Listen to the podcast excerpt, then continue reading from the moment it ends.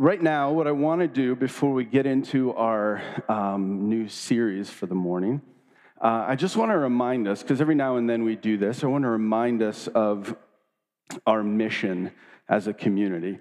And uh, about a year, a little over a year ago, we did the painstaking work of kind of revisiting a decade old mission statement, kind of dusting it off, saying, man, this worked for us for a long time we're coming out of the pandemic. Does this still articulate exactly who we want to be and what do we want to pursue as a community? And uh, we decided it needed a little touch up for a little modernization, so to speak, uh, to better articulate the core values of what it means to be together, to engage, and become. So I'm going to throw it up on the screen just as a quick reminder. New community is, I like to say, aspires to be a place of becoming where together we are committed to extravagant welcome and engaging in the ongoing story of Jesus. And what I think this means for us, I know I'll speak what it means for me, is first of all, I say aspires to be because none of us, and certainly I, have not arrived. We're all in process. And so, what are we in the process of? We're in the process of becoming. So, each and every one of us, which means that none of us have arrived yet. We're all developing, growing, becoming who God intends us to be. And so, that requires us to be gracious with one another, to create space for one another, to learn, to grow, to be accepted, and loved for who we are. And we are in the process of becoming both personally and collectively the kinds of people that God desires. And so that journey that we're all on is part of what it means to become. I think we also aspire to be a community that welcomes extravagantly. I would say also we're the first to admit that we have a lot of growth to do in that area. We could always be more welcoming, more open, more inclusive. And yet, we're striving to remind one another, even like we did this morning, that the invitation to the table is always open to everyone. And we mean everyone. We even mean the people that you don't feel like should be included. Because this means embracing difference. This means understanding the body of Christ is quite unique and diverse. It means choosing unity over uniformity. It means leaning into the challenging work of being a community. And this means deferring to one another and loving, loving one another as better than ourselves. Everyone has a seat at the table. We're all invited. The last part of this phrase that I like to think about is this idea that we aspire to be engaging in the ongoing story of Jesus.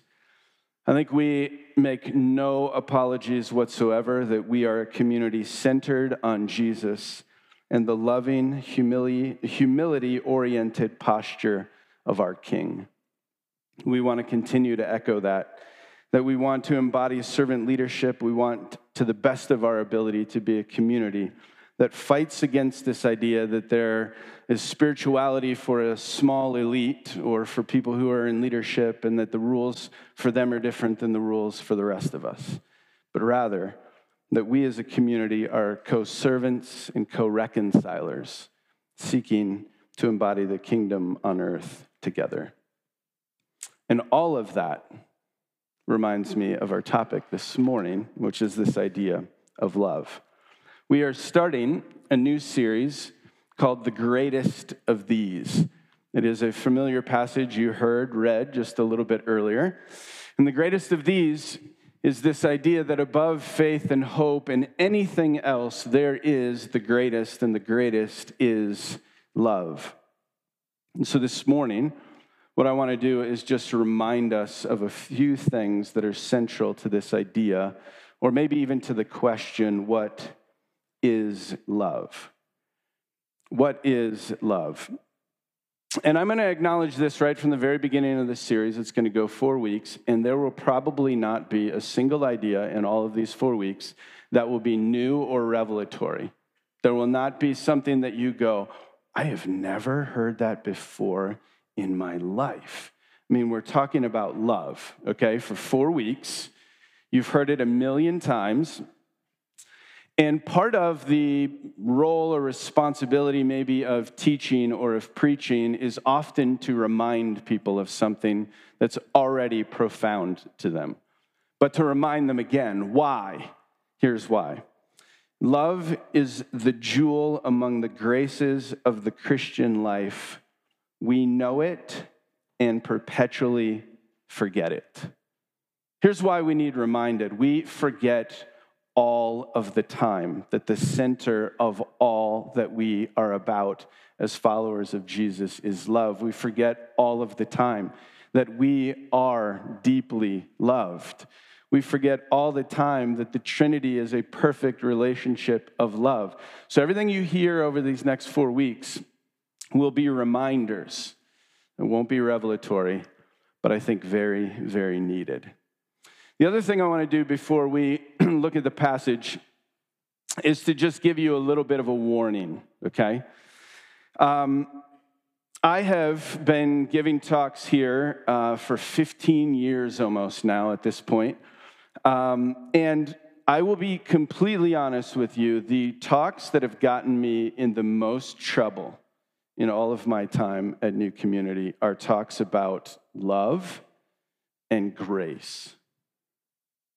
Like we've talked about some fairly religiously like controversial topics. We've done two whole 10 week series on elephants, the elephants in the church nobody wants to talk about. Every one of those is like challenging.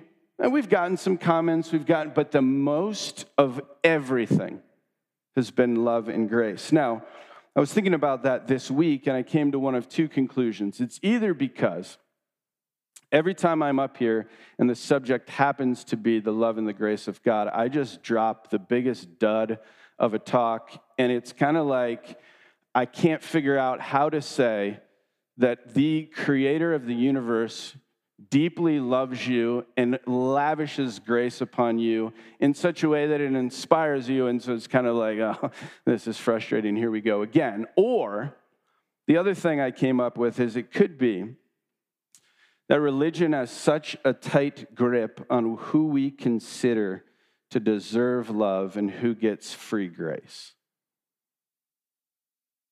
I thought on it a little, and I feel it's maybe the latter that we want grace and we want it to be free. I want it to be free for me, but I want it to cost you a little bit. Right? I mean, like, I, again, I want it free for me, but, you know, frankly, most of the time, I think I'm a little bit better, a little more deserving, a little more worth it, right? And so I think, well, you can love me, but you, on the other hand, or grace to me, but grace to you. And so I think, ironically, that we struggle as a religion on how much is God allowed to love and who gets to be loved more or less than others. And so that's some touchy stuff. So I give you that as a warning before we look to answer this question this morning what is love? And to answer that question, I want to start where I started a few weeks ago when we talked about a different idea, and that is to start with God. I think it's always a good place to begin to think about who God is, and then in light of who God is, us understanding the world and everything around us. So here's what I want you to do. I'm going to need your help. If you have a pen or a pencil, writing instrument, or a phone where you can write down a few things, what I'm going to do is give you one minute, and I want you to write down any characteristic, quality, attribute of God that you can think about, okay? So we'll start off with an easy one God is love, so there's one, okay? But anything else, you're putting it down on the sheet of paper, in the phone, wherever, write down stream of consciousness. Don't let like you start to like examine or question or wonder, well, should I say that about who God is or not? Just write it down. Everything as much as you can. I'll give you about a minute to do it. Go. Now, I know some of you are still typing or writing or thinking and imagining more characteristics of who God is. But I find this exercise And I want you to hold on to the list because we'll come back to it. I find this exercise insightful.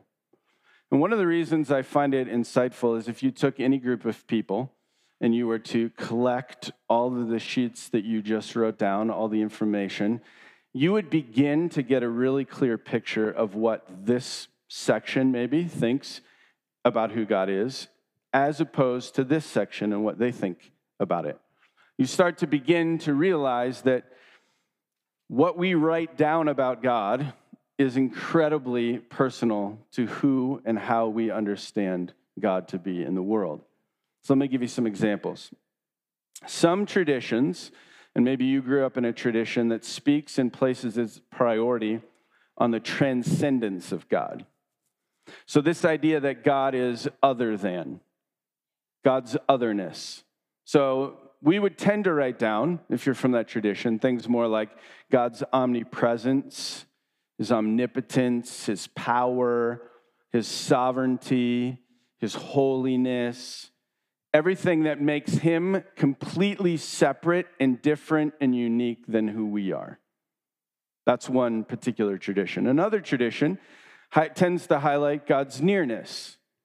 So we speak through ideas related to the incarnation.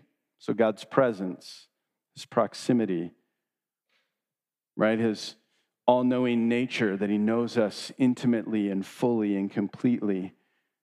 And so we begin to think about all the things that describe God as very close and intimate with who we are.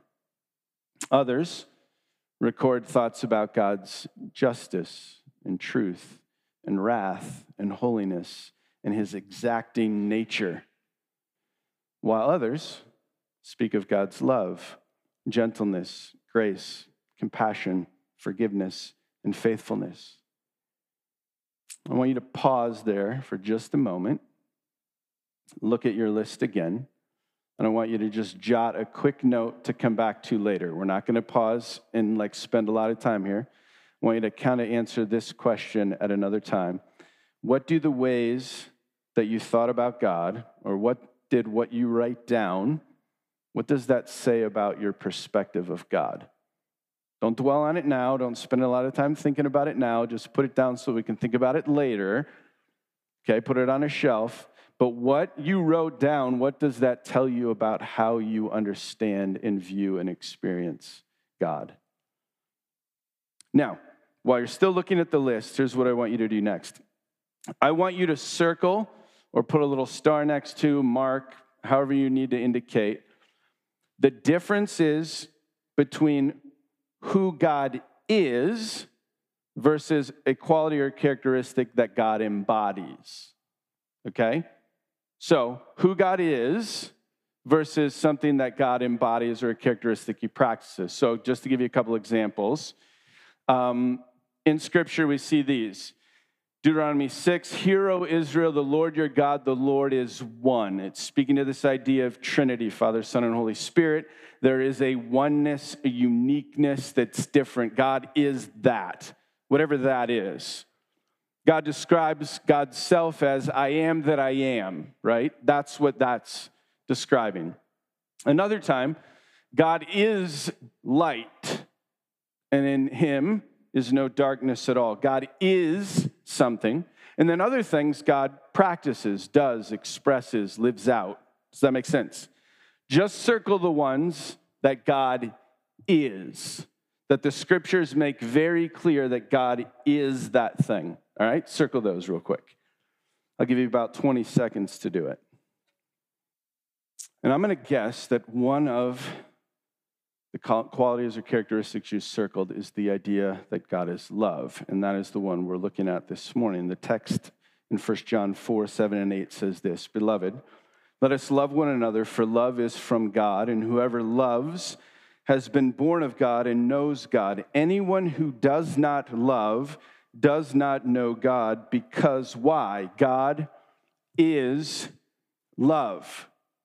God is love. Now, this is one of the weightiest and most powerful truths imaginable, and that is that God is love. Father, Son, and Spirit operate perfectly together in complete love. It's also def- described this way nothing God ever does, or ever did, or ever will do is separate from the love of God. Love is not accidental or incidental to God, it is an essential revelation of the divine nature of fundamental and eternal perfection. John summarizes all of those ideas with this simple statement God is love. It is God's very essence. It's not just part of who God is, it is God's essence that God is love. Now, you might be saying, Why is this important? You sound like you're repeating yourself. Why do you keep doing that?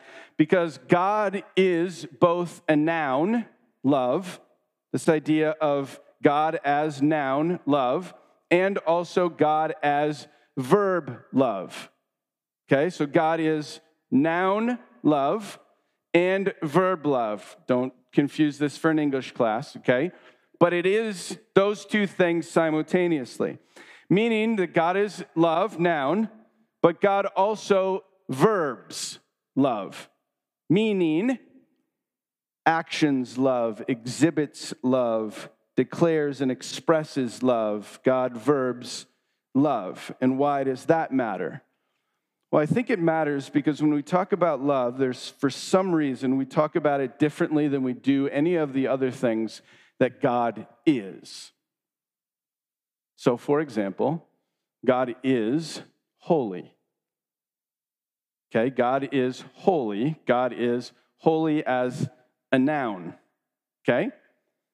Which means set apart, different, other than which means God is holy, is his essence.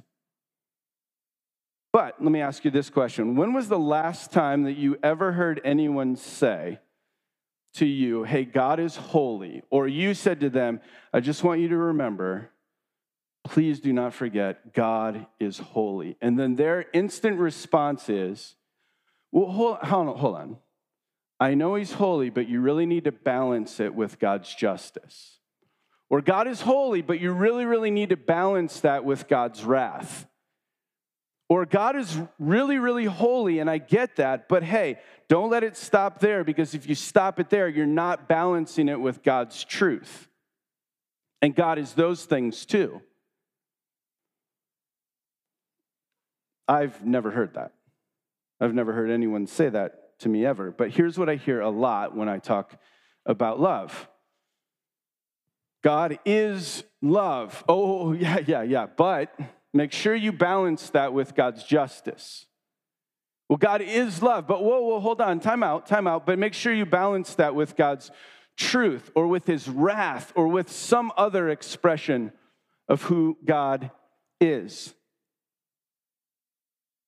But God's very essence is love. So, another way of saying that is this Every other characteristic of God that you listed on your paper not placed in balance. It's not. Rather, essence. I'll say that again. Every other characteristic of God that you listed on your paper is not placed in balance Rather, it is an expression of God's essence, which means God expresses truth, yes, but only through God's love. God expresses attributes of justice, yes, but through God's love. God's goodness is loving, His holiness is loving, His judgments are loving, His omnipresence is loving, His power and energy and everything about who God is is loving. His affections and motives and purposes, everything. The only way to express God's many and varied characteristics is through the quality of love. Any and every word on your list is only fulfilled and embodied through the love of God because God is love. As a noun, and also he, God, verbs love. So, pause for just a moment. Jot this down. Quick question. If this is true, that God is love, and all qualities of God are filtered or expressed through that love, how does that change your understanding of God? Does that alter it in any way? Does that cause you to throw out the scale and stop trying to figure out how to balance ideas? So, how are you factoring or not factoring into your lived relationship with God and with others this idea that God is love? We're going to go a little further in the text and say, What is love again? Because there's a clear definition right after God is love. In this, the love of God was made manifest among us that God sent his only Son into the world so that we might live through God. The best answer for what love is is described by Paul as love made manifest or displayed in the gift of Jesus. So, Paul is describing, we heard it earlier in 1 Corinthians 13, where there is faith, there is hope, there is love, all three abide, but the greatest of all of those is love. Peter puts it another way above all, love each other deeply, for love covers a multitude of sins. Basically, what Jesus lived and what Paul and Peter are calling us to is and telling us is that love is the most foundational belief of the church, that it is to be placed above all. It should have the preeminence above any and everything. Augustine said this when speaking of love once and for all, I give you this one short command love and do what you will. If you hold your peace, hold your peace out of love. If you cry out, cry out in love.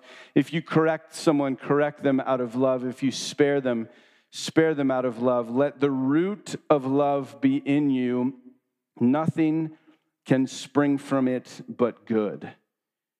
Love and do what you will, because everything should flow from love.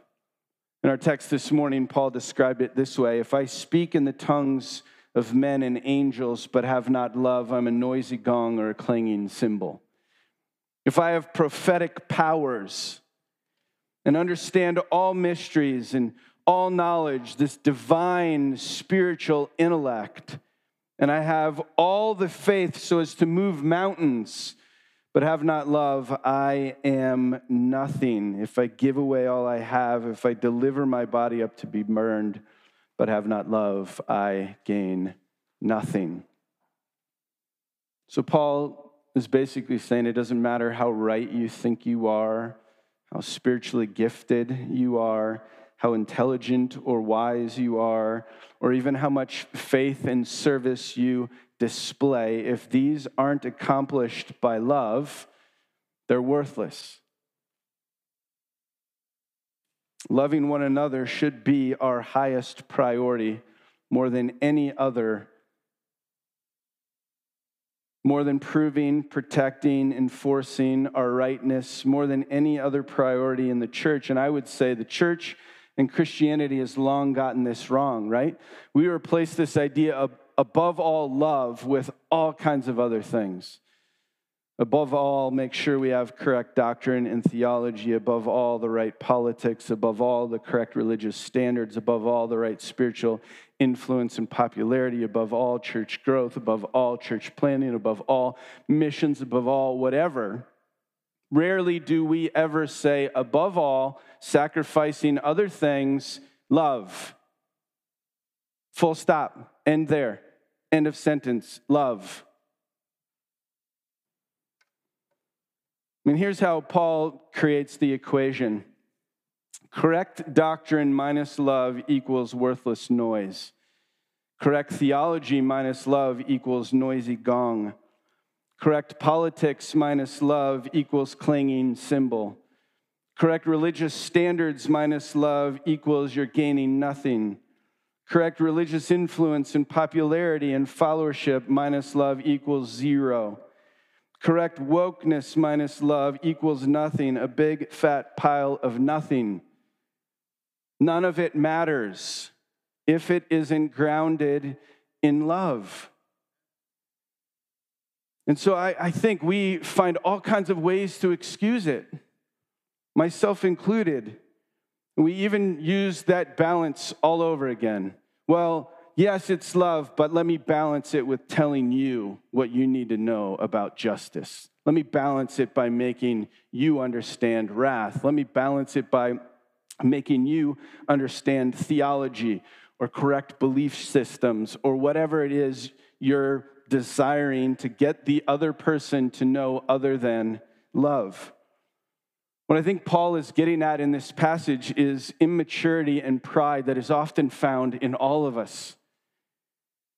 Immaturity is often expressed in belittling, exclusionary, and discriminatory actions that cause division rather than unity. That is often fed by pride rather than love, because love is inspiring and liberating and sacrificial. And if we take this teaching seriously, it means that nothing, absolutely nothing matters if it love isn't present, which means that love is more important and the most important idea, more than doctrine, theology, value, posture, position, belief, truth, or whatever else. It is love. So Paul goes on to say, if you want to know what that looks like, it looks like this Love is patient and kind. Love does not envy or boast. It is not arrogant or rude. It does not insist on its own way. It is not irritable or resentful. It does not rejoice at wrongdoing, but rejoices with the truth. Love bears all things, believes all things, hopes all things, endures all things. And sometimes we're so familiar with that, we hear it so often that we go, Yeah, that's great. Yep, thanks. I understand. That's what it means. Perfect. So, what I want to do is to play it in reverse so that maybe it will sting a little bit more or cause us to look at it a little bit differently. So, it would read like this Impatience and unkindness is hatred, hate is envious and egocentric. Hate is arrogant and rude. Hatred is insisting on one's own way. Hatred is irritable or resentful. It celebrates sin and it mocks what is true. Hate is whiny and thin skinned, thoroughly skepti- skeptical, always pessimistic, a born quitter. That hurts to read because it's too personal, it's too close. It's easy to be like, yeah, I was at a wedding this week and it was great. Oh, what did they do? Oh, 1 Corinthians 13. Love, it's patient, it's kind. Do it forever, it's going to be awesome, right? This, rubber meets the road right there. This is hard. That's what community is. It's hard. That's what living a life of faith is. It's hard. It's faith. That's what following the way of Jesus is. It's hard. We must refuse to conserve the Christian structures of the past that are power oriented, hero driven, ego driven, justifiably certain, shaming supremacies that cause so much harm. And instead, we as a community should embody a more humane, generous, just, regenerative, and creative expression of the kingdom in this God infused world. So I want to pause one last time before our benediction and ask you to think about those two lists 1 Corinthians 13 and 1 Corinthians 13 in reverse. In your recent interactions with people, and the way you've responded with your family, your friends, your coworkers, which of those characteristics has most embodied who you've been? Do they follow the sacrificial, servant oriented love the other as demonstrated in the person of Jesus or the opposite? Let me wrap up by saying this before the benediction, because I think it's important to end our time thinking about this in preparation for kind of part two of this talk next week. The love of God is who you are. Okay, hear that again. The love of God is who you are. God created you in the image of the God who is love. Period. Period. That is the identity of you in Christ. Anything else is illusion. Any other thing you're wrestling with, hearing, struggling with, tempted by, illusion. Rest today in the truth that God is love and God is for you.